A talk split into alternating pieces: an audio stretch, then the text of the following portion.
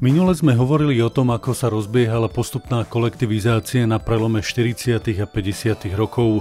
Ako už zaznelo, stretla sa naozaj s neočakávaným odporom obyvateľstva, ktoré na Slovensku vychádzalo predovšetkým z rolníckého stavu – Vzniknuté družstvá síce začali hospodáriť, ale ich ekonomické výsledky boli horšie ako tvorcovia zákona o jednotných rolníckých družstvách z roku 1949 očakávali. Nebolo jasne definované, na akej ekonomickej platforme budú existovať. Pôvodne totiž vznikajúce družstvá nevznikali ekonomicky podľa modelu výrobných družstiev. Navyše aj stanovy o vzorových jednotných rolníckých družstvách boli v praxi nepoužiteľné. Už len len preto, že boli príliš všeobecné. Teraz sa pristavíme pri druhej etape transformácie slovenského poľnohospodárstva, jeho prerodu na kolektivizované hospodárenie. Do tejto druhej etapy sa zaraďuje obdobie rokov 1955 až 59. Rolnícka snaha kolektivizovať dedinu sa po neúspechoch prvej etapy ešte zosilnila. Malo to nielen ekonomický, ale aj sociologický dosah na život dediny. Veľmi do rolníckého života zasiahlo povojnové budovanie fabrík a priemyslu. Bolo potrebné veľké množstvo pracovníkov v rôznych odvetviach priemyselných podnikov, kde mali možnosť pracovníci si zvyšovať kvalifikáciu a táto perspektíva ich aj prirodzene odpútavala od hospodárenia na pôde s neistými výsledkami. Znamená to teda, že časť vidieckého obyvateľstva presunula svoju pozornosť do miest alebo do priemyselnejších lokalít. Tým sa výrazne znížil aj počet činných pracovníkov v poľnohospodárstve.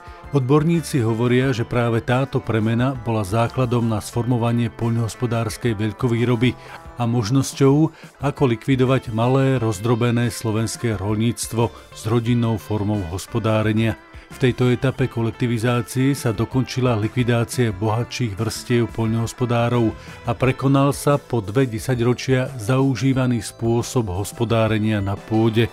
V tomto čase sa dokončilo včlenenie všetkých väčších výmer pozemkov do novoformovaných výrobných družstiev alebo do štátnych majetkov. Historici konštatujú, že celý tento spomínaný jav vychádzal z organizátorskej nátlakovej akcie komunistickej strany za účelom budovania socializmu ako nového spoločenského zriadenia. Nemalú úlohu v tom mal aj vplyv komunistickej strany Sovietskeho zväzu a jej požiadaviek na socializáciu aj u nás na Slovensku. V praxi slovenskej dediny znamenal tento tlak likvidáciu súkromného rolníctva bez ohľadu na veľkosť poľnohospodárskeho podniku a keďže bola základná meta vytýčená, vítané boli všetky spôsoby a možnosti, ako tento cieľ dosiahnuť a tejto politickej línii sa teda musela prispôsobiť napríklad aj legislatíva a rozhodnutia štátnych orgánov. Odborníci konštatujú, že práve typ malého rolníka so svojím hospodárstvom, ktorý vedel dorobiť aspoň toľko, aby uživil rodinu, nemal záujem odovzdať svoje hospodárstvo družstvu.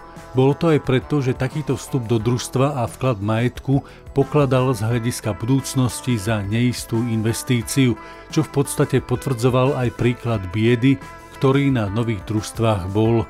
Odborníci hovoria, že príjem družstevníka bol v tých časoch priam nulový, no treba pripomenúť, že v roku 1955 družstevníci dosiahli lepšie výsledky v porovnaní s obdobím spred 5 rokov.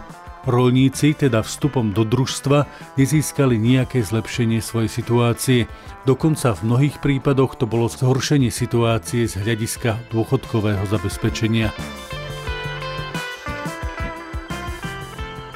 Odborníci konštatujú, že v druhej polovici 50. rokov bolo okolo 200 družstiev, ktoré mali mínusovú hodnotu pracovnej jednotky. Ešte v polovici 50. rokov bolo niekoľko stoviek rolníckých usadlostí, ktoré pracovali ako samoživitelia. Takýto rolník nepotreboval vstúpiť do družstva. Väčší rolníci mali od začiatku problém, pretože aj keď privítali vznik strojno-traktorových staníc, bol vydaný politický príkaz, aby spomínané stanice nepracovali práve pre týchto zámožnejších rolníkov. A ak sa nedalo inak, štátna moc si zaumienila zhoršiť takémuto rolníkovi podmienky, aby sa sám rozhodol, že napokon vstúpi do družstva.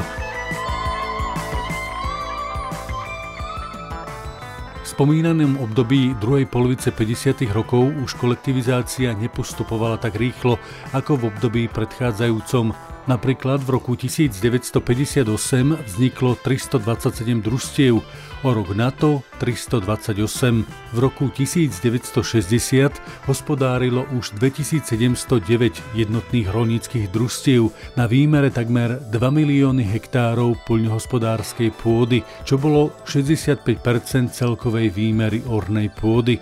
Ak pripočítame hospodárenie štátnych majetkov, vyjde nám číslo takmer 80% celej poľnohospodárskej pôdy. Odborníci konštatujú, že v celkovom dobre nasmerovanom trende dorábania potrebných komodít viedlo k stagnácii aj prechádzanie na plánovaný typ hospodárenia, čím sa nedbalo na skutočné hodnoty poľnohospodárskych produktov o postupnom prerode jednotných rolníckých družstiev prvého typu na druhý a tretí typ a o postupnom ďalšom tlaku na malých rolníkov, ktorí nevstúpili do družstva, si povieme na budúce.